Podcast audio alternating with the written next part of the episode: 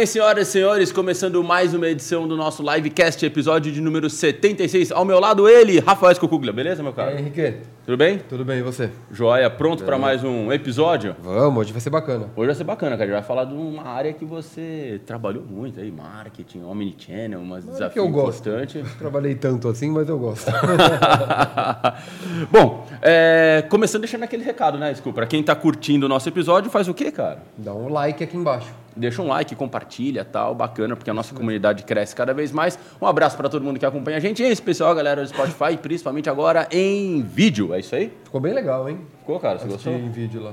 Então tá lá, cara. Tem gostei. o nosso videozinho aqui. Fica bacana. Fica um recado para os outros agregadores, né, cara? Colocar o vídeo só. É, inclusive o pessoal do, do Google Podcast tá ouvindo isso agora. E por que você falou, eles tiveram essa ideia lá e vão fazer também. É isso que eu fico pensando. O pessoal do, i- do iTunes também, Também, lá da Apple também fica pensando. né? Só por causa do seu recado, eles vão desenvolver. Bom, vamos apresentar aqui o nosso convidado, Paulo Crepaldi. Tudo bem, Paulo? Seja bem-vindo, meu cara. Maravilha, obrigado. Bem-vindo ao Livecast. Bem-vindo, Paulo. Paulo conhecido como PC, é isso? Verdade, PC ficou mais fácil, né? É que minha família é muito criativa, né? Meu Hum. pai é Paulo, meu avô é Paulo e eu sou Paulo. então, Então, assim, E o seu filho? Oi? Não, meu filho é Gabriel. Ah, quebrou a eu cara. queria Paulo, mas aí minha esposa estiver ouvindo, ela vai falar, pelo amor de Deus, não faz isso. mas eu vim dessa descendência criativa dos italianos, e aí para diferenciar, eu era Paulinho, né? Então tem muita gente que me conhece como Paulinho, e aí a indústria me, começou a me chamar o mundo corporativo de PC, Paulo Crepal de PC, PC, mas eu só uso Mac. então você tá do meu time aqui, ó. E é, conta pra gente, Paulo. Você na, na área de marketing se especializou nisso. É, conta um pouco como é que foi a sua carreira, como é que você começou nessa área, onde você se apaixonou mais. Conta pra gente como é que foi essa Minha trajetória. vida é um, é um conto de falhas, eu gosto de dizer, né? Porque- Pelo lado bom só, só teve então coisas boas, Só, só. só excelente, né? Aquela jornada linear. Cara, olha, comecei a trabalhar, já fui promovido. Não, eu fiz. Na verdade, eu não, não sabia muito. Eu acho que muito difícil com 17 anos você definir o que você quer da vida, né? E eu não sabia muito bem o que eu queria e escolhi me- medicina veterinária, achei que era legal, gostava de animais. É, me formei, fiz cinco anos de medicina veterinária, me formei com seis meses trabalhando, trabalhava numa fazenda aqui no interior de São Paulo. É, o proprietário da fazenda falou: Paulo, tenho dois recados para te dar. A primeira é que você está demitido, a segunda é que você é tudo menos veterinário. Então eu falei: Poxa, tem alguma coisa aí, um recado. aí Descobri deu. cinco anos depois. Bom, então eu já sei que minhas, minhas- eu tenho duas cachorrinhas, se acontecer algum problema, eu já sei pra quem ligar. Falou, Ou não, né? Ou não. Eu indico meus colegas. coisa.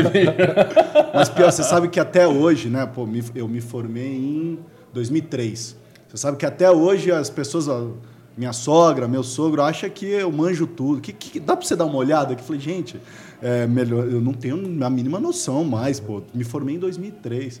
E, mas então foi isso, né? E, e aí eu me vi naquela posição de e agora o que eu faço da vida? E aí, sabe aquelas portas que vão se abrindo na tua vida e, e, e eu nunca tive medo de abrir portas. Acho que essa é uma, uma das coisas interessantes.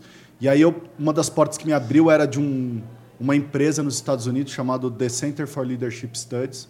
Era uma empresa que tinha um programa, criador de, uma, de um modelo de liderança chamado liderança situa- situacional. Muita gente deve conhecer um livro super famoso chamado eh, MOB. E aí eles falaram assim, pô, a gente está precisando de um de alguém, um latino, para nos ajudar aqui. A gente está querendo eh, falar muito com o público latino que estava chegando nos Estados Unidos. Então, os Estados Unidos sendo invadido pelo público latino. E aí eu fui convidado para ser consultor deles. Né? Então aí eu comecei, foi a minha primeira mudança de carreira. Eu comecei a estudar comportamento humano. Mas como você viu isso, cara? Você tava lá em casa, Na verdade, é. alguém indicou? Como é Não, que foi? muita loucura, né? Um conhecido do meu pai, que era consultor de treinamentos, de liderança, falou: pô, tem essa empresa, essa empresa super conhecida, famosa, tá procurando alguém. Aí meu pai falou: pô, meu filho tá desempregado. Cara, pra você ver como é que a oportunidade aparece, sabe-se lá onde, né, cara? Exatamente. E aí ele falou assim: mas você topa? Assim, você vai lá montar material. Eu ia montar apostila, né? Não sei, para quem dessa geração da internet, não deve ser, antigamente a gente montava no fichário, né? Então Nossa, tinha que lembro. quatro É, Fiz furos. muito isso. né, abrir, colocar, tinha aquelas abas que você tinha que montar por aba, não podia errar a aba, que senão você errava o índice do manual de quem ia fazer o treinamento. Era meu, minha função. E aí eu comecei a estudar Isso lá ou isso aqui? lá, lá em San Diego. Legal. É, e aí eu comecei a estudar, eles começaram a se interessar por mim. Você quer aprender? Você quer ir assistir um, um treinamento? Aí eu ia lá assistir um treinamento para ajudar a trocar slide. Aí depois, pô, agora que você já viu um treinamento, quer fazer um. tentar aprender um pouquinho sobre. Aí ia lá fazer um curso, eles me davam um curso. Aí me davam uma aula. Aí eu segui o cara na, na universidade que ele dava aula, o Paul Hersey. Aí o Paul Hersey falava: vem na minha sala que eu vou te ensinar. E foi, foi, foi. De repente, quando eu vi, eu tava dando aula Uau. de liderança. Uau. Aí, depois disso, ah, um, um brasileiro morando nos Estados Unidos falou: Cara, eu conheci uma metodologia de uma consultoria americana aqui eh, de Harvard que faz um negócio chamado neuromarketing, isso em 2005. É, e eles estão querendo levar para o Brasil isso. Inclusive, um dos funcionários de lá, que foi meu sócio depois, Josiah Foster, ele falou assim: ele está querendo vir para o Brasil abrir uma empresa. Falou assim: você não trabalha com comportamento humano? Eu falei: ah, trabalho. Você não quer vir então com a gente nessa empresa? Você me ajuda a montar no Brasil? E aí eu vim montei no Brasil uma consultoria em 2005 de neurociência. Caramba. Com essa metodologia eh, da Universidade de Harvard, do pessoal de Pittsburgh. E era uma época Altman. que não se falava muito sobre Ah, não, isso, nem né? tinha, né? E como é que vendia, cara? Cara, não, é olha, que tá, não vendia. Não, vendia? sem sacanagem nenhuma. A nossa apresentação institucional acho que tinha 52 slides. Tá. Porque era, tipo, sabe quando você tem que ensinar o beabá? Então a gente chegava na empresa em 2005 para falar assim, o que é neurociência aplicada ao marketing? Então você tinha que ir lá no beabá, porque as pessoas achavam que era feitiço, né? Você fala de neurociência, isso aí não existe. isso não É de- hipnose, vai É. ter lá um bem dormido, Cara, bem dormido. Ou confundia com PNL, Programação Neurolinguística. Né? Todo mundo sempre, quando você fala de neurociência, a primeira coisa que a pessoa fala é, neuro, é ah, PNL, É PNL. sei o que é isso. Não tem nada a ver. Né? Neurociência aplicada ao marketing é os estudos que a gente tem envolvendo o cérebro humano e o comportamento humano e como que a gente aplica isso ao marketing. Né? Então a gente trouxe essa metodologia, a gente deu muita sorte. Então, assim, a gente teve clientes como Brahma na Copa do Mundo, a fusão da Vivo com a Telefônica. Qual Copa do foi? Ita- Oi? Qual Copa foi? Foi Lembra? a Copa de 2002, eu acho, se eu não me... Não, desculpa, 2006. 2006 na Alemanha. 2006, a Alemanha. Então a gente fez a, a gente ajudou no posicionamento Brahma Guerreiros, não sei se vocês Lembro, lembram. lembro. Então a gente fez esse trabalho, depois fiz o trabalho para Vivo, fiz a fusão Itaú Unibanco, tudo usando essa metodologia. A gente ficou muito parceiro de uma agência de publicidade grande aqui no Brasil. E aí a gente vendeu é, essa empresa e eu fiquei com essa coisa de comportamento humano.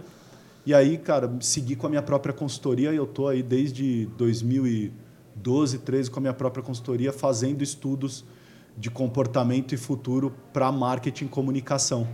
Então, ainda, ainda com viés de neuromarketing, isso mudou muito de. Não, não, o, o que acontece é o, o, o neuromarketing. Eu não, eu não gosto de usar esse termo porque esse termo virou muito muito termo de venda, né? As pessoas hoje usam para tudo, né? Então você vai conhecer o cara, o cara fala, eu sou neurovendedor, eu sou neuro tem neuro para tudo, né? Nada contra, mas assim. E aí eu acho que é muito mais interessante a gente falar de design de comportamento humano, de engenharia social que é o que eu faço. Né? Eu, eu faço design de comportamento humano.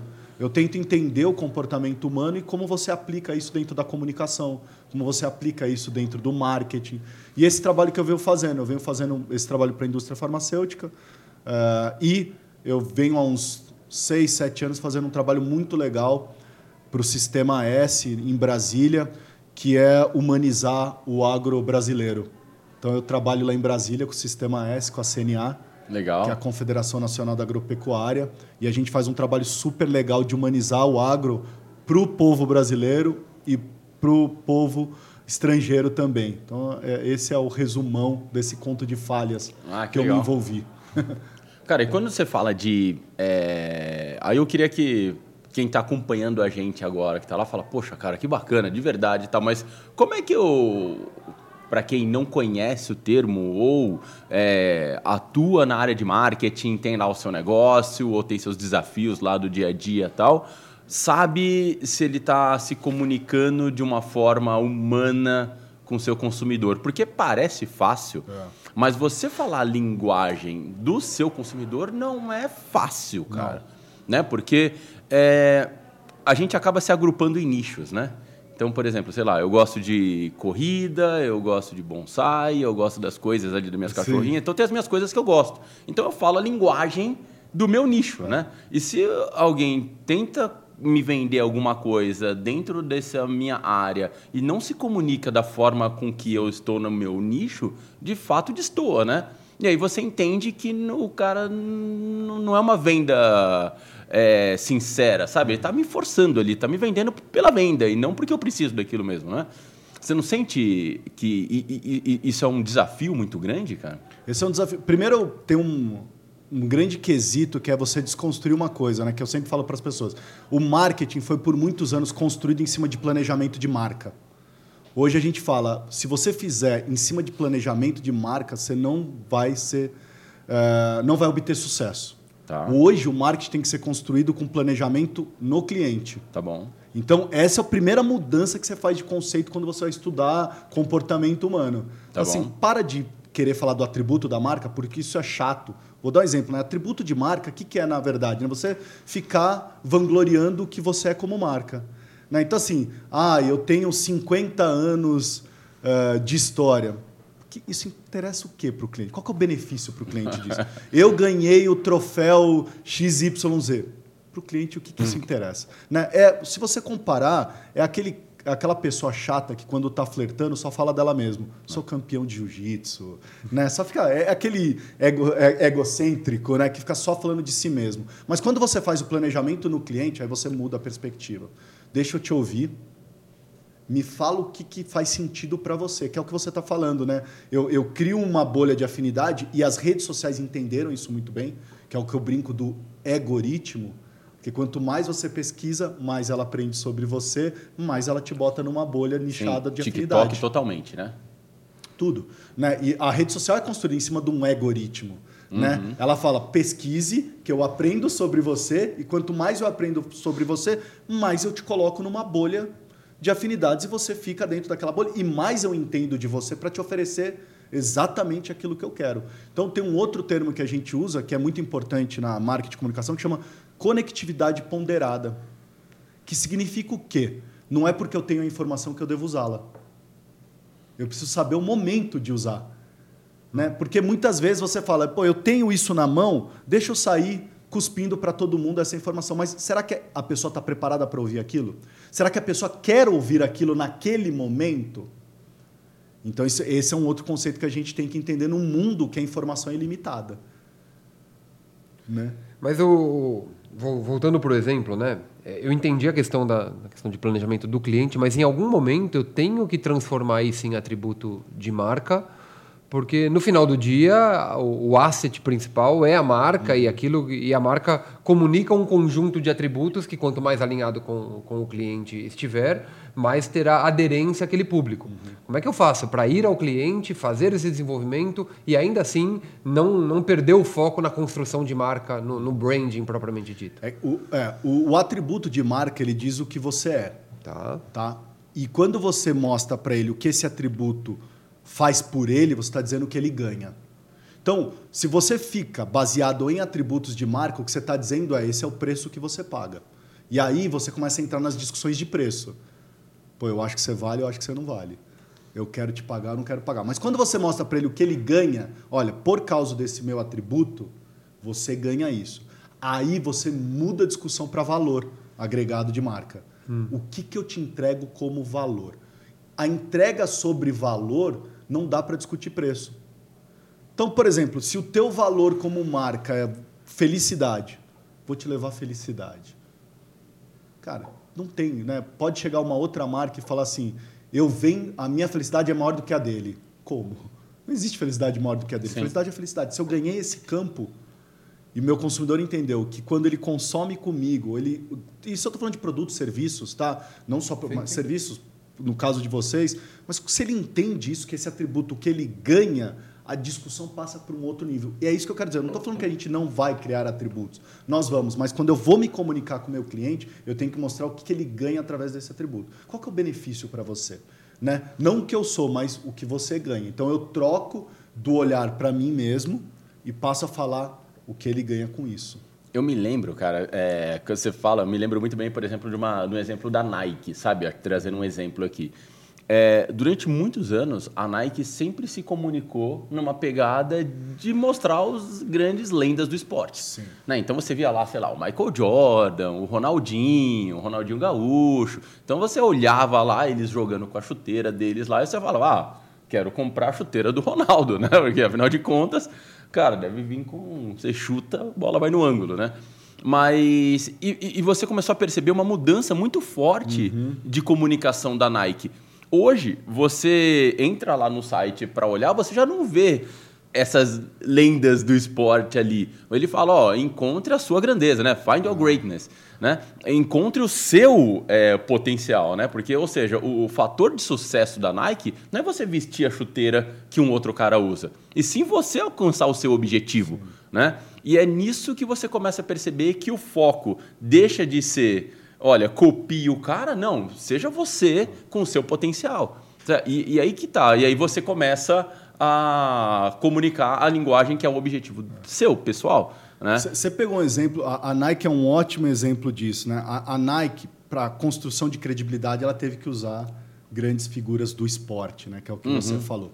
Mas a Nike sempre teve um conceito que é o conceito do just do it, que é um conceito de micrometas. Né? Eu não estou pedindo para você ser um maratonista. Se para você todo dia andar 300 metros é ser atleta, just do it. Uhum. Se andar 10 quilômetros, just do it. Né? Eu não gosto de correr. Eu, sou, eu, já, eu começo a correr, eu já fico pensando quando eu vou terminar. Eu sou totalmente Mas impaciente todo pra mundo é corrida. Entendeu? Eu, eu, fico, eu já fico assim, já tá. no- eu fico, sabe, eu- me, compra, me falaram, né? Pode comprar aqueles relógios, né? Smartwatch, você vai acompanhando, vai escutando. Não dá, para mim não dá. Isso é, eu não, não, não me pega. Mas pro Paulo, o Just Do It é, sei lá, pô, é, hoje eu vou fazer o seguinte: eu vou sair da minha casa, vou vir aqui no livecast da Live University, vou, vou a pé. Pronto, Just Do It. Micrometas. Legal. Né? A Nike tem muito essa pegada da micrometas. Inclusive, né, a- a- tem até a alusão do swash, né, que é um check quase. Né? S- Check. Fiz, Legal. check. Fiz, check. Então, esse, esse é um ótimo exemplo da comunicação, dizer assim, o que, que você ganha com esse meu atributo? É, o, o que eu acho legal nesses exemplos de marcas é, famosas assim ou reconhecidas é o quão simples é o conceito. É, e você fica imaginando o quanto trabalho deu, quanto de inspiração, de insights e de debate para chegar num conceito tão simples, né? Exato. E esse é o desafio que todos nós temos. É. Trazendo, por exemplo, aqui para a live, né? A gente tem, então, tem as nossas aulas, tem os nossos MBAs, mas qual como é que a gente consegue encapsular num conceito claro como esse Isso é todo o pacote difícil. de valor? Eu sei o que o cliente valoriza, eu sei o que dá certo, eu sei quais são os nossos é, atributos positivos, mas essa é, tornar simples, tornar inteligível, tornar é, de fácil acesso é um desafio gigante, né? Para quem gosta de marketing, é o famoso Unique Selling Point. Isso. É a tua proposta de valor. Como você comunica em uma simples frase, sentença, o que, que você tem e ninguém mais tem.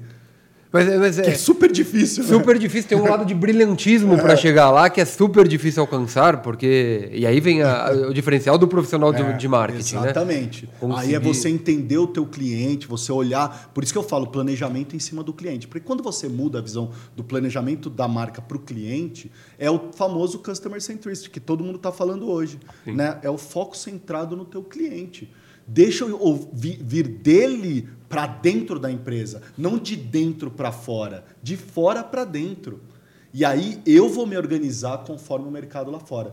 E aí você tem que estar pronto também para se adaptar né? Porque as coisas estão mudando numa velocidade gigantesca. Então, internamente, eu tenho que sempre estar pronto para me adaptar. Você falando assim, mas cara, não é uma coisa fácil, né, Não. cara? Você imagina que a empresa tem lá a estrutura dela lá, toda organizadinha e tal, e você fala, gente, puta, cara, peraí, como que eu vou sair para ouvir, para voltar tal?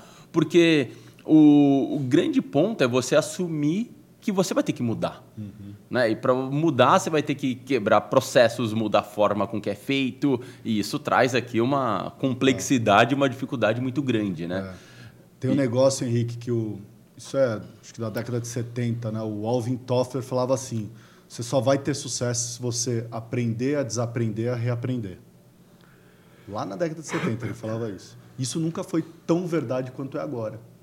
Né? O profissional hoje tem que estar preparado exatamente para isso. Você está preparado para aprender, a desaprender e reaprender?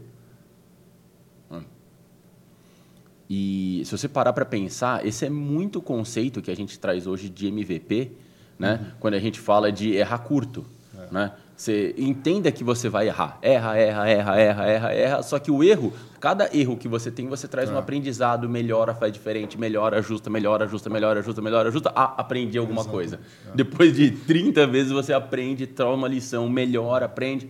E é isso que a gente tem que estar pronto. Né? E, e, isso está dentro da, da empresa adquirir uma cultura de mentalidade digital. É. Né? Que é um, outra, um outro conceito que todo mundo erra. A mentalidade digital, nossa, eu preciso aprender a programar, preciso fazer algoritmos. Cara, não tem nada a ver. Né? É, quando a gente fala de mentalidade digital, é você criar processos e abordagens para entender tecnologia. Eu não preciso saber programar, mas eu preciso saber o que significa um algoritmo. Sim. Eu preciso saber o que significa inteligência artificial. Eu preciso entender o conceito, né? Ah, eu, gente, eu odeio o TikTok. Tudo bem, mas você precisa entender o que ele é. Você não pode nem estar nele, mas você precisa entender o que ele é. Então, assim, esse é um conceito que as empresas estão tendo dificuldade hoje. Né, de aplicar o conceito da mentalidade digital, que é exatamente o que você está falando, que é, é, é errar e errar rápido, mudar, tentar de novo. Isso é um super conceito de, de, mentalidade digital. No passado, ou vou até dizer, sei lá, tem empresas que ainda atuam assim, sabe? Você fala, ah, vou uhum. fazer um plano de marketing. Então você traz uma visão lá do que você vai fazer e tal. O grande ponto que você tem que entender é que provavelmente, provavelmente, ou você contratou um gênio absoluto da espécie, que ele simplesmente vai te entregar aquilo, ou provavelmente vai estar tudo é. errado. A chance de estar certo, porque você vai ter que mudar. É. O, os dados vão te trazer insights que vai te mostrar que você é, de tudo que você planejou ali, sabe, um pedacinho só estava certo. Você vai ter que estar tá rápido para, a partir daquele pedacinho, qual aprendizado você trouxe para você mudar tudo Sim. semana que vem. E fazer isso de novo, e de ah. novo, e de novo, e de novo, e de novo. Você falou de grandes marcas, eu gosto de lembrar da IBM, né, gente? Se você pegar a história da IBM, quantas vezes a IBM mudou ah. de modelo de negócio? né? A IBM é um grande. A IBM, estou falando, vem leis da, da grande Segunda Guerra né, em modelos é. de negócios e ela vem mudando e se adaptando, se adaptando ao novo cenário. Hoje ela está falando de cloud. Tem um livro que é muito legal do Louis Grassner, que ele é o ex-presidente da IBM. É, Quem disse que os elefantes não dançam? Muito bom, cara. Muito bom. Antigo livro lá, se você olhar, a galera. É, não, mas é um, mas é, é um exemplo, bom, é um que a gente tem que ter, que a gente tem que olhar, né? Que é uma, de uma empresa que veio é. se adaptando no seu modelo de negócio, porque foi entendendo que se ela não fizesse isso, ia virar o grande case Kodak. É que não entendeu rápido o que era o teu modelo de negócio, e aí quando viu, Perfeito. era tarde demais. Que é um outro conceito de mentalidade digital. Você entendeu o que significa a diferença de indústria e ecossistema. Hum. Porque se você não entende isso, indústria versus ecossistema, é outra coisa que você não consegue também trabalhar nos dias de hoje. Porque Legal. se você olhar a indústria, porque quando você olha a indústria, fala assim, né, para todo mundo que está nos assistindo aí, se a gente pensa assim, ó, indústria de fotografia, todo mundo fala Sony, né, porque lembra da Cybershot, que era um sucesso. O cara fala Canon, uh, Fuji, ou seja, uma série de, né? Mas se você olhar, quem quebrou esse mercado foi uma empresa chamada Apple que não tem nada a ver com a indústria da fotografia. Mas por quê? Porque as empresas têm mania de olhar só para a sua indústria. Então ela olha o concorrente dela que está do lado dela, que faz exatamente a mesma coisa dela. Mas ela não olha as empresas que estão surgindo do lado e estão de olho no teu ecossistema. Né? Como, por exemplo, não sei se aqui vocês se lembram, mas assim, a gente ia viajar, tinha que alugar GPS. Né? Até um dia que a Google falou assim, dá de graça isso aí. Meu, a Garmin falou, ferrou. O é. que, que eu vou fazer com esse monte de aparelho? Que a Google está dando. Por quê? Porque, de novo, não olhou o ecossistema. Se você não olha o ecossistema, você está fadado a perder os processos de disrupção, os processos de inovação. E a Garmin é um bom exemplo, né? Ela se reinventou totalmente e criou os relógios agora. Te, te, exato, ela teve que mudar porque ela, ela entendeu que, a, que o mercado dela não era o mercado de GPS. É. Né? Porque esse mercado, a Google falou, tá de graça. Né? Aí depois vem o Waze, né? Fala, tá aqui de graça e ainda eu te dou ainda onde tem, onde é o teu melhor. Começa aí o Google vai lá e compra. Aí, exatamente. Por, então, assim, esse olhar para o ecossistema é muito importante. Como aconteceu, por exemplo, a gente falou da Apple, mas a Apple também tem suas falhas de não olhar o ecossistema. Uhum. Como ela não olhou o Spotify. Né? Porque a gente está falando de podcast aqui, a gente está num, uhum. num livecast podcast. pô, era o iTunes, né? A, É. a- a- você tinha, pô, a Apple tinha o programa dela de podcast Ainda próprio. tem, chama né? Podcasts, Chama né? podcast, né? E por, por acaso eu acho que faz melhor curadoria de podcast do que faz o Spotify. Por sinal, é o que eu uso. tá? eu, eu acho que faz melhor curadoria. E, e é muito interessante isso. E, e a Apple não viu esse ecossistema, a Spotify veio, bum. Quando a Apple percebeu, caramba, os caras dominaram o mercado de, de podcast também. É, o, então, sob o ponto de vista conceitual, o ecossistema é maior do que a indústria. O ecossistema. Ecossistema, ecossistema é uma competição assimétrica. Tá. Né? Então, assim, é, é, a, é a visão que você tem que ter de todo mundo que faz parte daquela tua categoria. Isso se aplica não só às techs, mas também. Tudo. Mas, por exemplo, sei lá, é, indústria de bala. Exato. Tem, não é muito mais difícil essa visão? Queria. queria É, não. tô- tô- Cara, munição, né? Você tá falando bala o quê? Bala doce? Não, bala doce, ah, bala, tá, bala, você tá falando munição. Não, não. Indústria de bala, eu achei que era munição. não. Bala doce, docinha, bala, doce. que eu acabei de pegar uma ali antes de. Beleza, vamos, ótimo bala é exemplo. bala, não é bala? Bala é bala, mas aí você tem que olhar assim, em que ecossistema a bala está tá, tá inserida? Vou dar um chute aqui, tá? Do, no mercado de bala. Está inserida no ecossistema de brinquedos de criança. Tá? Ah. Porque criança adora bala, é docinho. Então, vamos brincar que está nesse ecossistema. Então, assim, quem está no ecossistema de brinquedos de criança? Pô, a Mattel tá. Será que eu não tenho que olhar o que a Mattel tá fazendo? A Lego tá. Será que eu não tenho que olhar o que a Lego tá fazendo? Porque vai que ela inventa alguma coisa que quebra o meu negócio. Então, assim, você olha o mercado que você está envolvido, a entrega, né? Então, pega o exemplo aqui da, da LiveU, né? Que mercado vocês estão envolvidos? Né? Pô, tô no mercado de educação. Será que é só educação que vocês fazem? Hum? Vamos olhar, porque se você olhar só para o mercado, você vai olhar só seus concorrentes, as outras faculdades, universidades, as outras empresas de educação corporativa, de educação ah, institucional e etc. Mas será que é esse o meu mercado? Será que eu não estou no mercado maior? Será que eu não estou, por exemplo, no mercado do lifelong learning? Né? Será que não é por isso que veio o meu nome de live, vivo? Porque eu estou constantemente vivendo, constantemente aprendendo a desaprender e reaprender. Exato. Então, quando você abre o teu ecossistema, você começa a olhar para outros players. Será que meu concorrente não é uma Amazon que vende livros, de repente, e não só o universo? E, e, e você não só olha para o lado da concorrência, você olha para o lado de um outro quesito importante que é collab, colaboração. Você não sobrevive hoje se você não fizer colaborações, collabs.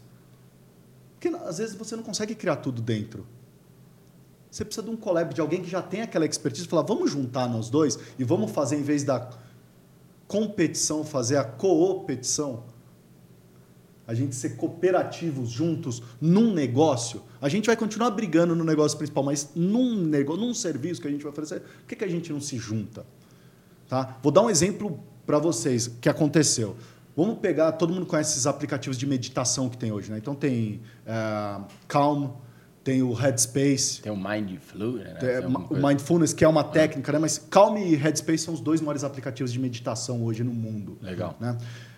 Qual que é o mercado? Né? O cara é mercado de meditação. Mas o que, que eles fizeram? Eles olharam maiores. Falaram assim, gente, qual que é o mer- mercado que está o ecossistema que está crescendo hoje pós-pandemia? Saúde mental. Eu estou inserido nesse ecossistema, não estou inserido só no de meditação. Então, o que, que a Calm faz? A Calm vai lá e apoia a Naomi Osaka, tenista, quando ela fala que sofreu burnout. Eu não quero dar mais entrevista coletiva. E aí, a associação dos tenistas fala assim, mas você é obrigada a dar, porque está no contrato. Se você não der, eu vou te cobrar uma multa.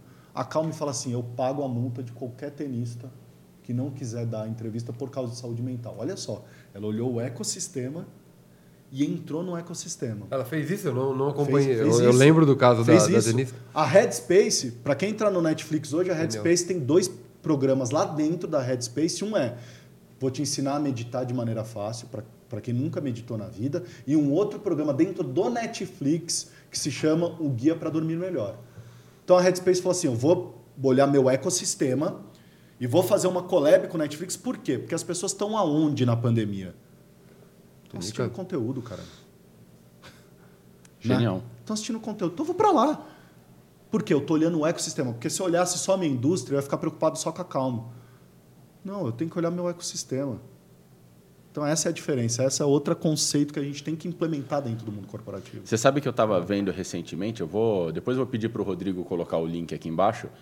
O Lego, eu gosto muito de Lego, sabe? E eles criaram uma mini tela LCD que fica dentro da pecinha, cara. Olha só. Então você imagina, cara, a menor tela LCD do mundo, ó, e ela é sensível ao toque, conforme a pessoa vai andando. Que legal. Você vai montando e tal. Então você imagina, cara, você vai ter uma tela de LCD dentro do, da pecinha de Lego, cara. É, a própria Lego se reinventou demais, né? Pô, a Lego criou o conceito de você construir é, monumentos, né? Então você tem um Lego que você pode construir a Golden Gate, você constrói Torre ah, Eiffel. a Torre Eiffel, né? Ela construiu depois o conceito do Lego mecânico, né? Ela pegou aquele conceito do maker. Lembra? Tinha uma época que muitos falavam Sim. de ser da cultura maker, né? Então a Lego falou assim, pô, vamos pegar os nossos carrinhos, por que, que não construir ele com estrutura mecânica? Do carrinho andar mesmo, se mexer, construir isso. E, e agora esse exemplo que você colocou. Não, e tem o, o mundo de games, né, cara? O Quem entrou de jogos com base em Lego e Ah, tal. filme, o lado né? de filmes, parquinhos de diversões, né? Tem o Desenho, Legoland e tal. Você tem vários outros exemplos. Por exemplo, a Lego lançou em parceria com a Adidas. É. Aí saiu um tênis da Lego Ah. e um Lego da Adidas. Então você monta o tênis e tal. E, cara, esse tênis eu fui procurar nos Estados Unidos, não tinha Não tinha. Esgotou rapidamente, né? Então é um exemplo, né? E- de e- você pegar uma comunidade, explorar um nicho, crescer lá dentro com produto de qualidade. Então, etc. aí você muda o nome de produto para plataforma. Exato. Isso é plataforma, né? Então muita gente já deve ter ouvido falar, Paulo, o que é esse conceito de plataforma? Isso é uma plataforma. Quando eu te cerco em torno dos meus serviços. Então a Lego você deu um exemplo. Então eu crio um parque. O que você vai falar? O que que tem a ver parque de diversões com Lego? Pô, cara, se o cara entra lá dentro do parque de diversões, se diverte, é uma plataforma que eu crio. Eu boto você dentro de uma cidade murada, que é o que a Apple faz muito bem com a gente. Ela põe você numa cidade murada que você fala, Nem me não- fala, cara. ó, Quem não- tá assistindo exato. a gente Pô, aqui. eu- se eu tenho um iPhone, eu vou comprar um, um iPad, por quê? Porque eles se conversam. E aí eu acabo comprando um Mac porque conversa com ele também. E aí eu acabo consumindo o serviço. Ou seja, é uma plata, ela não olha para o produto, ela olha para a plataforma. Que é um outro conceito que a gente te ensina para as empresas hoje. Não fica pensando no produto, olha a plataforma. O que, que você pode oferecer para a pessoa entrar nessa cidade murada e ficar lá dentro? Ela não precisa mais sair da cidade murada. É o conceito do que os bairros fazem nas grandes cidades. Eu vou botar uma farmácia, botar um supermercadinho, boto aqui uma, um coworking, você não sai do teu bairro. Os Estados Unidos faz muito bem isso, né? Você tem vários bairros lá que eles organizam mesmo. Então tem que ter um, um supermercado, É. as lojas lá, então tá lá, GameStop, tá lá, tudo em volta numa região pensando exatamente nessa questão de organização. Né? é, isso é conceito de plataforma, que é um outro conceito importante para quem quer aplicar mentalidade digital. Legal. Perfeito. Eu queria voltar um pouco na questão do design de comportamento humano, que a gente citou lá. Para mim é um conceito novo. Eu queria que você explicasse melhor, é, até para o pessoal aprender com a gente aqui, o que, que é design de comportamento humano e o que, que a gente faz dentro das empresas para se aderir a esse conceito. Legal. O, o design de comportamento humano é um olhar muito para as matérias como antropologia, ciências sociais, sociologia, a própria neurociência, agora o estudo do, do cérebro humano. Então, é, é uma pessoa que faz esse olhar e vai entender como que o comportamento humano, ou seja, como a gente está agindo hoje no mercado, impacta no consumo de serviços e produtos. Tá? Então, o, quem trabalha com design de comportamento, nada mais, nada menos que está tentando entender por que, que você está agindo desse jeito. Então, muito mais do que falar eu gosto ou não gosto. Então, por exemplo, o design de comportamento humano não está interessado em entender eu gosto do TikTok, eu não gosto do TikTok. O design do comportamento humano está dizendo, mas por que o TikTok? Por que não outro? Por que o TikTok? E aí eu vou entender o que, que leva esse comportamento. Por que, que as crianças não querem ser mais youtubers e querem ser TikTokers? Tá. É, esse é o conceito do design de comportamento humano. Ele vai buscar essa resposta. Tá. Tá. Mas ele é uma ciência que está sendo estudado dentro das universidades ou ele é uma, uma Stan- técnica? é, Stanford já tem essa, essa categoria chamada Behavior Designer, é o behaviorismo, Tá. tá? que já existe isso na faculdade de Stanford e muita gente está se especializando nisso. tá? Muita gente está começando a estudar isso. Por quê? Porque entendeu que hoje você é obrigado a entender o comportamento humano. Né? Se você quer operar hoje no mercado, você tem que entender o comportamento humano. E aí vem uma série de coisas. Né? A gente começa a falar de viés, então tem muita gente estudando viés cognitivo. Né? É, então, aí você começa a falar de grandes autores de livros, de, de viés, de estudo de comportamento humano. Você traz esses grandes, os, os ganhadores dos Nobels da economia, que traz esse lado de comportamento humano para a economia. Né? Deixa eu tentar entender por que, que a gente age desse. Por que, que você compra e não compra? Por que, que você consome e não consome? Né? Então você tem Dana Ariely. Você a trazer uma série de, de desses experts que falam, né? O, o Malcolm Gladwell gosta muito de falar disso. Você tem o Blink, né? Num piscar de olhos, que fala também uh, disso bastante. Então, o design de comportamento humano é isso. Né? É a pessoa que vai entender que uma criança está andando no supermercado, tá? E a criança, quando ela olha para a prateleira, ela está vendo as coisas ou na altura dela ou ela está vendo as coisas acima dela. E o design de comportamento humano vai entender que nenhuma criança vai sozinha ao supermercado. Tá? Pelo menos que eu conheço. Meus filhos não vão sozinhos, não sei os seus filhos vão sozinhos. Não, não, não, não são loucos, né? Não, vai comprar mas tudo. To, todo mundo sabe que é... até o quarto sozinho? É. Não é difícil. Todo mundo sabe que é difícil ir com criança em supermercado também, né? É, mas o, o, design de comportamento humano vai entender que essa criança vai estar acompanhada de um pai ou de uma mãe ou de um adulto e ele vai falar assim, poxa, quem é que compra a coisa? Vai ser o adulto, porque a criança não compra. Mas quem que é que pede? Criança. É a criança. Então, o design de comportamento humano vai lá no supermercado e ele vai observar que a criança está andando no corredor e, de repente, ela olha a caixa de cereal e a caixa de cereal está na altura da mãe. Ela não consegue alcançar a caixa de cereal. Então, ela vai pegar, vai puxar a mãe ou o pai, ou o adulto que está com ela e falar assim, eu quero aquele. E o design de comportamento humano vai entender que o tigre que está desenhado na capa da caixa, ele precisa estar tá olhando para baixo, porque ele precisa encarar a criança. Hum. Então, quando você desenha o logo do tigre, você desenha o logo do tigre desenhado para baixo. Porque ele não tem que encarar a mãe, ele tem que encarar a criança para criar uma empatia com a criança. Então, o design de comportamento humano vai estudar isso. Perfeito, muito legal. Eu estou lendo agora aquele o novo do Kahneman, o Ruído. Ruído. Uhum. Cara, é genial assim, o quanto e ele está estudando quanto o comportamento de julgadores, tipo juiz de, de, de, de que, que julga da, da, parte legal mesmo, do judiciário, do né? judiciário, o quanto eles são influenciados por aspectos e como eles divergem entre si para o mesmo caso, sabe? Então põe o mesmo caso para 20 juízes, é. vai estabelece um limite de pena para esse caso aqui. Lê lá e dá a pena. E varia assim na ordem de 80%, 90% entre uma decisão e outra, justamente por conta disso, porque o comportamento do julgador ou o que está passando por dentro da cabeça do julgador é, varia de uma forma que é quase que impossível estabelecer critérios Sim. técnicos para definir, para uniformizar, para eliminar o ruído dessa operação. Que é o que a gente chama de mindset. Né? O mindset nada mais que isso, são as abordagens que você cria para entender o seu mundo à tua volta. Você cria a tua, você cria a tua, eu crio a minha. O design de comportamento humano tem que entrar e falar assim, eu preciso criar um cenário, um ambiente, um local né, a, as palavras, as cores, o formato da fonte, tudo que está aqui, né, vocês colocam aqui, né, então o carrinho do Ghostbusters já me pegou porque eu, eu gosto disso, né, aí já vi lá Game, of, ali, Game of Thrones, viu Wilson, adoro o filme, então assim, né, então assim, sei lá, quem for russo vê as bonecas ali, né, uh, então assim, você cria um cenário que isso vai ser interpretado pelo meu cérebro e vai criar um mindset para mim do que significa isso aqui em torno. Uhum. Tá? E, e, é isso que você está falando. Então, assim, o design de comportamento tem que entender isso. Qual que é esse, esse ambiente que eu crio para que a pessoa entenda os valores que eu quero passar para ela? Entenda o conceito que eu quero entregar para ela. Cara, isso é muito louco, cara. Eu tô lembrando aqui de duas situações, né? Primeiro do que você comentou, cara, eu acho que é muito legal e, e é muito louco, né? Porque o direito passa por questões argumentativas, uhum. né? Porque a gente não consegue colocar na lei Imagina o tamanho da lei que deveria ser se a gente fosse colocar todos os cenários que podem Sim. acontecer. Então, muitas vezes, argumentos podem de fato influenciar e, eventualmente, o melhor argumento pode ganhar e você pode ter para as mesmas decisões, para a mesma causa, N fatores diferentes. Mas vai além. O mesmo argumento para juízes diferentes. Ah, pode influenciar de acordo com o mindset dele. o mindset dele. É, muito louco, né? Ah. E faz total sentido, né? Tanto que a gente vê aqui no Supremo, ideologias políticas à parte, a gente vê que muitos, sei lá, dá 8 a 3 5 a 4, sabe? Dá uma coisa meio maluca, porque de fato. É o, é o mesmo processo, né? É o mesmo processo, né? E, e dependente da questão ali, varia muito. É, e tem outro aspecto, cara, que eu me lembro muito, porque lendo na biografia do Steve Jobs, né?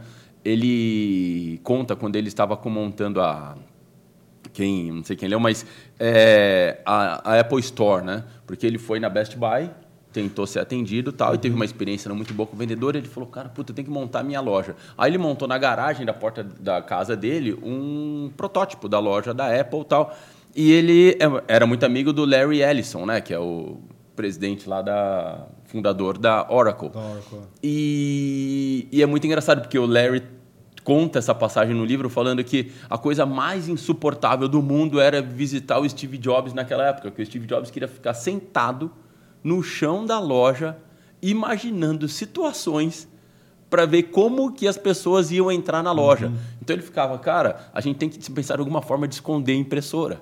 Sabe? Como é que a gente esconde o fio? Porque esse fio tá feio aqui no meio. Né? E ele falou, é insuportável, porque o Steve Jobs queria ficar horas e horas e horas e horas e horas sentado imaginando como seria a experiência de um consumidor da Apple, né? E hoje você entra numa Apple, cara, eu, eu moro aqui perto do Shopping Morumbi, cara, é uma coisa de louco, bicho. Eu não sei como tem tanta gente naquela loja. Sim. E os produtos são caríssimos. Né, cara? É um absurdo você comprar um iPhone aqui no Brasil, um Mac e tal, não sei o quê, e é lotado de gente ali dentro, né? Aí você fala, ah, deve ser tudo serviço. É nada, tem um monte de gente com sacola, né? É, é muito louco, né? O, essa, como, o cuidado, como cada detalhezinho fez a diferença e faz a diferença até hoje, né? E você tocou num ponto importante, experiência. Né? Quando você entende isso, né? No fundo, no fundo, independente, a gente está falando aqui de máquinas, do futuro, robôs, etc. Mas no final dos contos, você está lidando com quem? Do outro lado. Quem está comprando ser humano. serviço? Outro ser humano. O que, que o ser humano quer? Quer experiência. Então, para você que olha a experiência, que é o que provavelmente vocês pensaram, né? Então eu entrei aqui, tem aquelas mesinhas de café, é a experiência, a experiência que eu vou ter com você. Né? No fundo aqui de vocês tem uma lojinha, é a experiência que eu vou ter. Tem uma parte instagramável, é a experiência. Então, assim, você pensa na experiência que ela tem, porque no fundo, no fundo, no fundo, o que a gente quer? experiência. E, a, e, o Steve Jobs entendeu isso muito rápido. É. Falou assim: como que eu dou acesso à experiência para as pessoas de produtos que são caros? Porque você jamais ia imaginar que o cara ia jogar um MacBook lá de 20 mil reais para qualquer um que entrar. Qualquer um entra hoje numa loja da Apple, pode entrar lá, mexer no, no Mac, mexer num iPad, mexer num iPhone. Porque está tudo disposto para você de maneira simples. Você não precisa chamar ninguém. Ele tira a fricção. Você não precisa chamar ninguém, não precisa chamar um vendedor tá lá em cima da mesa, entra, experimenta, eu confio na experiência. Hum. Né? Então, isso, isso é uma grande sacada. Né? Você não é aquela coisa de você entrar, ter um monte de caixa, só tudo lá, você nem viu o computador tal. Né? Tudo numa prateleira que você não consegue encostar, ou na prateleira escrito não toque. Ou tá numa caixa, né? É, ou tá numa caixa. é. Uma caixa. É, posso é. ver? Você abre a caixa para mim para ver? é. Né? Ou, ou que nem tênis, né? que você tem que pedir, traga meu número. Né? Não, cara, o cara joga lá para você e fala: está aqui, ó. Tá aqui o iPhone pequeno, grande, médio, tá aqui o MacBook top o MacBook de primeira linha. Tá aqui, em cima da mesa. E aí eu entrar numa outra questão que você fala bastante também, que é a relação ao omnichannel, da experiência omnichannel. Porque a, a, gente viveu um mundo pandemia, né? Onde ah, tudo digital, tudo digital, tudo digital, é. tudo digital, o físico vai morrer, não vai ter mais shopping e tal cara, os shoppings estão lotados, né? Então a gente vê cada vez mais a experiência digital, física e é tudo uma coisa só, né? É tudo uma coisa só, né? O Omnichannel é um conceito que as pessoas acham que é um conceito só de canal, mas não. O Omnichannel, o conceito teórico do Omnichannel, uh, e, e, isso a gente aprende para quem dá aula de marketing, eu, eu dou aula, a gente fala, qual que é o conceito de Omnichannel? É a habilidade de você entregar produtos e serviços como, onde e quando a pessoa quer. Pronto. E é difícil, uma, a, a, gente não sabe qual vai ser a jornada da pessoa. Porque tem aquelas pessoas que vão, é sei lá... aleatória, né? É aleatória total. É, total. Tem aquela pessoa que quer comprar uma geladeira, então ela vai no YouTube, ela começa por onde? Tem pessoas que vão começar pela loja, tem pessoas que vão começar pelo YouTube, pelo Instagram, pelo é, site, conversando com um amigo é, então, o School comprou a máquina de lavar, ele veio perguntar para mim. Cara, que máquina de lavar você comprou? Essa daqui é muito. Então, para onde, né? E cada pessoa tem lá a sua jornada, né? Por isso. E as empresas têm que estar preparadas para isso. É, onde, come e quando ela Porque quer. se tiver uma ruptura, você perde o cliente. Você né? perde o cliente. Onde, come e quando ela quer. Esse, isso é o conceito de omnichannel. Né? É, aí eu gosto de um outro conceito que traz, que é o, o Scott Galloway, que é super famoso. Ele fala, né? A morte da distância. Né? O que, que significa a morte da distância? Hoje, a empresa tem que ter a habilidade de entregar produto ou serviço aonde a pessoa está. Né? Acabou a distância. Então hoje, você sabe, hoje um mercado livre te entrega o produto, uma geladeira. O mercado livre vai lá e leva na porta da tua casa.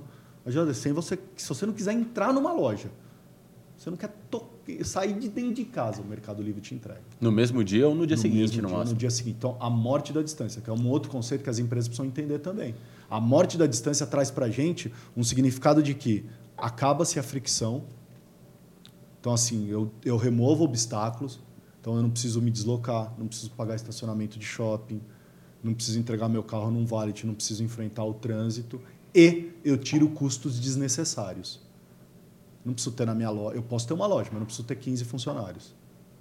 Uhum, né? uhum. Eu posso ter uma loja, mas eu não preciso ter todos os produtos. Eu posso mas... ter ali os principais e oferecer para o cara. Ó, você quer ver os outros? Te ofereço aqui de maneira digital. Como que eu me preparo? Como que eu uso o físico? A gente fala muito nesse conceito de ser um showroom e tal, mas eu acho que ainda tem muito a evoluir nesse aspecto, sabe? Eu vejo as lojas físicas uhum. ainda baseadas muito no conceito é, venda e pouca experiência, né? É, é. é. É, o conceito. Como que a gente traduz? Porque tem muita, uma, um conceito legal que ele fala que você troca o how to get to people to é, para how people get to me. Então, como as pessoas, como eu chego até as pessoas versus como as pessoas chegam a mim. Então, antigamente você ficava estudando como você chegava até aquela pessoa. Hoje em dia você tem que falar para ela, vou te ensinar como você chega até mim. Então, assim, se você que é um, né? Hoje a gente pergunta, qual que é, vou, vou jogar aqui para vocês dois, Rafael e Henrique. Qual que é o horário nobre hoje? Horário nobre. De televisão aberta? Horário nobre das pessoas. Qual que é o horário nobre? Se tivesse que investir propaganda, qual que é o horário nobre? Hum, horário nobre, cara, eu ia falar que é hoje para mim. Putz, eu fico pensando. mudou, porque o padrão é 8 horas da noite, assim, 7 é, horas, é, era 7 horas Jornal Nacional. Eu ia, falar, é. eu ia falar que é na volta do almoço hoje em dia. O horário nobre hoje é a hora que você abre a tela do seu celular. De manhã? Não, não importa. Abre a tela do seu celular. Esse é o horário nobre. Porque, cara, você abriu a tela do celular, tá lá. Antes era hora do Jornal Nacional, né? É, é, é o gatilho. é o gatilho hoje de qualquer pessoa, né? Porque todo mundo. Eu estava lendo um dado, olha que loucura. Existem mais smartphones no Brasil do que escova de dentes. É. Uau. Eu já vi isso. Você, você viu Caramba. isso? Cara, quando eu li isso, eu falei, calma, calma. Ou seja, as pessoas estão mais conectadas do que escovando seus dentes. Uau. tá? Eu tenho a escova conectada. É, isso que eu ia ah dizer. Eles ficam me zoando aqui. Tem um aparelho que é tudo ao mesmo tempo, inclusive escova. É, é, é, eles ficam me zoando. Cara, então isso é loucura. Então, assim, o horário nobre hoje é a hora que você abre o seu celular. Então, abrir meu celular, quero comprar, eu tenho que estar tá lá. Quero consumir um serviço, eu tenho que estar tá lá. Pô, eu quero iniciar minha jornada pelo celular, mas depois eu quero ir até a Live University. Eu tenho que estar preparado para os dois. É. E eu tenho que fazer ele se movimentar e, principalmente, quando ele chegar aqui dentro, eu tenho que entender que ele entrou no meu site. Eu preciso, eu preciso reconhecer ele não como prêmio. Não precisa chegar, seja bem-vindo à live. Eu falo assim, como seja bem-vindo? Eu já conheço vocês do site. Não, não, você não pode. Que é um outro problema hoje do conceito omnichannel. As pessoas não conversam entre canais e o cara não recebe esse dado para estar preparado né? Para você entender. Então, por exemplo, eu entrei lá, a gente estava dando exemplo de máquina, geladeira. Pô, eu entrei, já pesquisei no teu site. Até joguei no meu carrinho, depois desisti. Aí eu vou na loja, vou no shopping. Falei, não, quero ver. Chego lá na loja e falo assim: o senhor quer conhecer as geladeiras? O que o senhor quer conhecer? Eu falo, não, já, cara, já pesquisei tudo. Pô, lá vem um cara querendo me. Puta saco, o cara querendo me explicar, bicho. Né? Pô, ele já, eu já deveria entrar e falar assim, qual que é o seu nome? Paulo. Paulo, ele digita lá no site, já devia vir um banco de dados para ele falou assim, o Paulo entrou no nosso site anteontem, jogou no carrinho e tirou essa geladeira. Então o vendedor deveria falar assim, alguma dúvida sobre a geladeira XPTO? Que eu vi que o senhor se interessou por ela? Opa, tenho sim, eu fiquei com dúvida, porque eu não sei se cabe... Uh, eu gosto de consumir muito a garrafa, pet, então não sei se cabe na porta.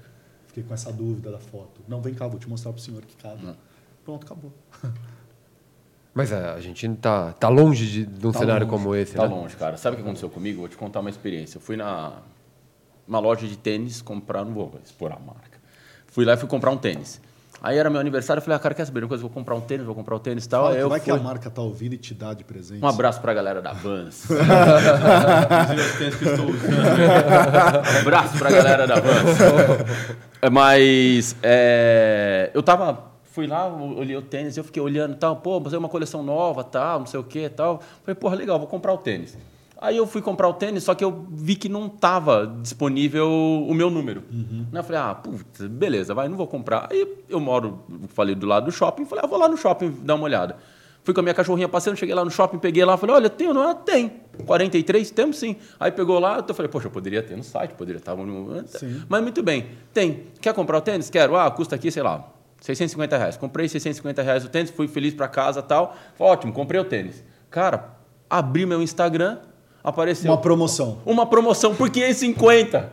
Aí eu fiquei puto, falei, cara, acabei de pagar 100 a mais. Esse é outro erro, né? Sabe quem que fazia esse erro que era grosseiro? Não sei se é o Booking. E sabe o que eu fiz, cara, que pra piorar? Vocês já viram no Booking que o Booking Não, faz sabe o assim? que eu fiz? Eu comprei outra cor. Ah, você- Aí você falou, vou usar essa Aí eu promoção. comprei outra cor, Agora mano. não, Aí eu tá. falei, agora por Não. 100 mais barato, tá? Se eu paguei por 650... Cara, esse é um outro, um, um outro grande erro de quem não entende o mercado, esse mercado híbrido que a gente está falando, tá?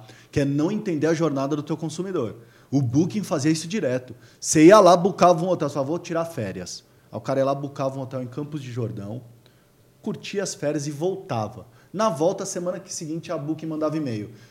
Achamos um hotel em Campos de Jordão com 50% de desconto para você. Bicho, "Caramba, tem coisa que me deixa eu mais há duas semanas puto." atrás e por você eu buquei no teu site. Eu paguei pelo teu site. em, em que momento você não me entendeu? E aí isso te deixa com raiva, como você ficou. Te deixa frustrado, né? Frustrado. E então esse é o grande erro também que as empresas hoje não entendem. Cara, ou você vai conhecer teu, teu cliente ou você não conhece teu cliente, cara. E aí, você, aí as pessoas se questionam, né? Pô, mas o, o digital vai substituir as pessoas. Não, cara, o digital é para, na verdade, aprimorar a tua habilidade como ser humano. Exato. Né? Se, vo, se você, nessa corrida, gente, se você correr achando que você está correndo contra as máquinas, você vai perder, meu amigo. Porque elas são mais rápidas, mais inteligentes e erram bem menos. Agora, se você entender que nessa corrida você tem que correr com máquinas, você vai vencer.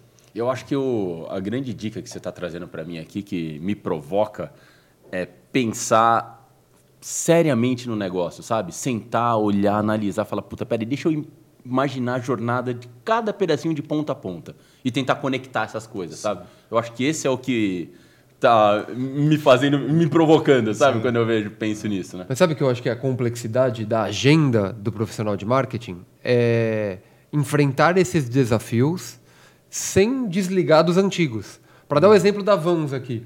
Quando assiste o Stranger Things, qual que é o tênis que a Maxine usa? É a Vans, É, que não tem nada mais antigo do que fazer Product placement, Isso. que é o que ela faz. né? então, na agenda do profissional, tá as duas, tá o desafio que tá ali, que é novo, que não existia a venda é, online até então, é, que não é novo, mas tem, é, traz cargas de desafio novas, ao mesmo tempo que ela tem que pensar no marketing antigo, entre aspas. E entregar o tênis que ela usa para todas as lojas, né? porque deve ter vendido a rodo. né? Todo mundo quer comprar o tênis dela. É, isso que a gente está fazendo aqui é um, um novo cenário hoje do marketing. Né? Quando você produz conteúdo, na verdade o que você está criando é uma plataforma para que as pessoas entendam os conceitos e valores de vocês. O que, que vocês estão querendo entregar?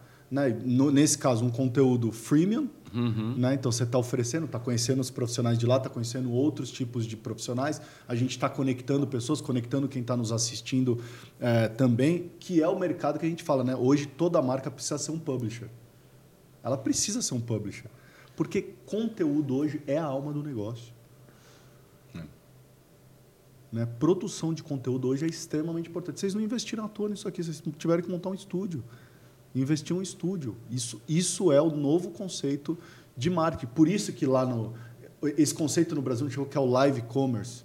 Lá na Ásia, cara, isso é sucesso. Nossa, a gente fez um- um- uma experiência com nossa turma da Execom de e-commerce com uma empresa da China fazendo live como. Cara, é um negócio gigantesco. Cara, isso é um baita. Live É um commerce negócio é um baita. E eu nunca tinha visto na vida. Eu fiquei, caramba, cara. Olha as sacadas que os caras tiveram aqui e a venda saindo e milhares e milhares de pessoas ao mesmo tempo ali e ela mostrando como é que tá por trás do bastidor. Cara, fenomenal. E é uma onda que nem, nem marolou aqui ainda, né? Exatamente. É, tanto que se você perguntar, você falou assim, eu tô pensando aqui, né? E aí, Henrique, eu se você pensaria assim, porque hoje a gente está num mercado que é como eu não sobrecarrego. Esse é o mercado que a gente está vivendo em qualquer indústria. Né? O mercado que qualquer profissional precisa pensar é assim, ó, eu, eu preciso contribuir com a sobrecarga e não sobrecarregar. Tá. Que a gente está sobrecarregado com tudo. Excesso Total, de né? informação. Aí você tem o cansaço mental, déficit de atenção. Eu não leio mais as coisas a, a fundo, eu olho só título. Cara, eu passo mais tempo procurando o que eu quero assistir no Netflix do que assistindo. Né? Eu estou scrollando tela todo momento. Ou seja, tem uma sobrecarga de coisa. E, e o mercado que a gente vive é exatamente esse. Como que eu contribuo com essa sobrecarga e não sobrecarrego? E para todo lado, né, cara? A gente fica hoje. Cara, esses dias eu tava pensando, cara, essa, interessante que você falou é, é, do Netflix. É, eu passei a mesma coisa esses dias no iFood. Cara, eu acho que eu fiquei uns 40 minutos para escolher o cardápio. Aí eu vou, hambúrguer, Você não gosta não. de restaurante eu quando o menu tem duas opções? Eu adoro. Cara, É, melhor quando eu coisa, chego no né? restaurante, o cara me entrega o menu. Agora não entrega mais menu, agora é QR Code. Eu escaneio o QR Code e lá tem duas opções. Bicho. Filé frango.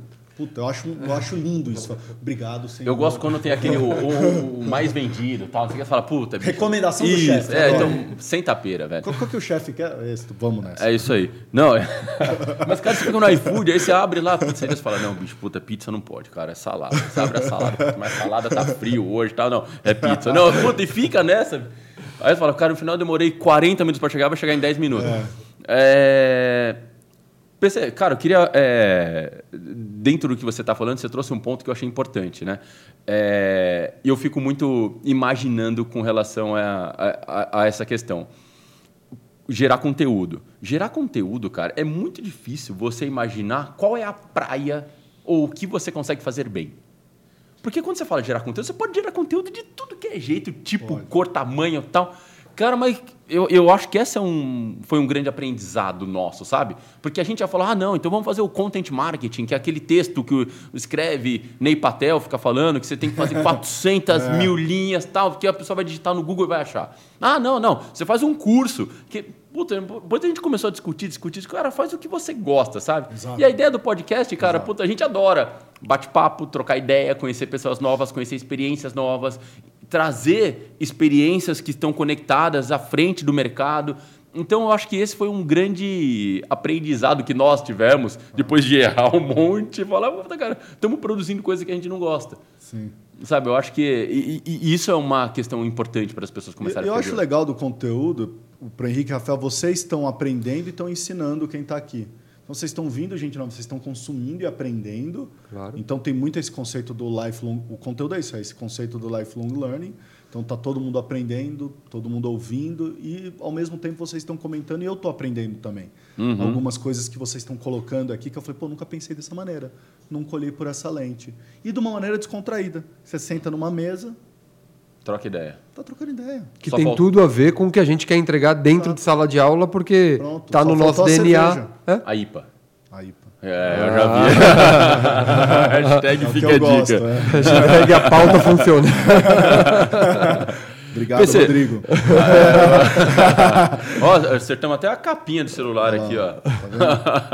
PC, conta pra gente, cara. Você- a gente tem um momento agora aqui do, do podcast que a gente faz algumas perguntas Sim. padrões para as pessoas. A primeira coisa que eu queria falar é se você tem alguma frase de impacto que de alguma forma te marcou ao longo da sua carreira. Boa, boa. Tem. Eu, eu gosto muito de uma, de uma frase que diz que é. Que, na verdade, foi o Paul Hurst que eu falei lá no, no começo, que ele falou assim: você precisa se adaptar às pessoas, não elas a você. Tá? Conte mais. E aí eu, eu fiquei pensando, falei, calma aí, o que, que você quer dizer? Ele falou assim: o grande segredo da empatia é a pessoa se adaptar a outra. É, é- é- é você criar esse conceito de, de sororidade, aí você pode usar o conceito que for fraternidade, para entender o ponto de vista da pessoa. Né? E eu, eu acho que é um pouco do que a gente está vivendo hoje, a gente está perdendo essa empatia. Você não pode ter um outro ponto de vista. Eu acho um absurdo quando olho nas notícias, fulano de tal mata o outro porque estava falando de um ponto de vista diferente do meu. Eu falo, gente, eu não posso trazer outro. Então, assim, e, e outra, eu sou rotulado. Se eu não sou isso, eu sou aquilo. Quem disse que eu não, se eu não sou A, eu sou B? Aonde está escrito isso? Então, assim, isso é muito importante. Você precisa se adaptar a um ambiente. Eu preciso me adaptar, eu preciso entender vocês, entender o ponto de vista de vocês, ouvir. Se eu vou usar isso, se eu vou falar que essa é a minha verdade, é, outro, é outra questão. Eu descarto depois. Mas eu estou criando uma empatia aqui. Porque, no fundo, no fundo, a gente quer criar relacionamentos, quer construir relacionamentos. Então, para mim, essa foi uma fase de grande aprendizado para mim. E qual que é seu time da NFL? Ah, esse é o 49ers. 49ers? Cara, esses caras que torcem para. O meu é Steelers, cara. Ah, Steelers. Steelers. Cara, é, olha, eu como eu falei, eu trabalhei numa consultoria que era de Pittsburgh. Então, assim, eu fui no Heinz, não é mais Heinz Field, acho que mudou o nome é agora. Field, não, é? não mudou, mudou esse ano? Mudou, eles mudaram esse ano para algum, alguma criptomoeda aí da ah, vida. Já não é mais pote de mostarda, é, é e, aí, e aí, cara, baita estádio, galera assim. Eu já fui lá, foi incrível. Meu, cara. que loucura os torcedores. É um dos melhores tailgates que tem nos Estados Unidos, que é a festa pré pré-jogo. Cara, eu adoro é, o Steelers, mas você sabe que eu tenho um, adoro o amarelo, né? Ah, Aí é? depois quando eu fui conhecer o Steelers, que é amarelo, eu fui vendo, comecei a assistir lá no comecinho e tal, eu comecei a gostar. O que, que é? Tem uma coisa com o amarelo? Cara, é uma cor favorita. Sério? É cor favorita? É. E você sabe que depois de um tempo, é, eu fui para os Estados Unidos e fui Você visitar... Você torce pro Mirassol no futebol? Cara, amarelo? olha, quando ganhou do Palmeiras, lembra aquele histórico? Eu gostei.